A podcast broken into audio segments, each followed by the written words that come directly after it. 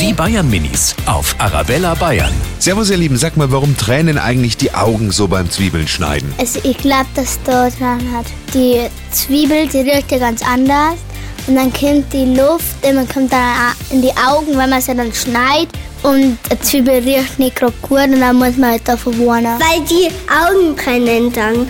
Weil die Zwiebel so scharf ist. Ich habe es auch gefühlt. Wir sehen dann aus, wie man müde ist. Die Bayern Minis auf Arabella Bayern.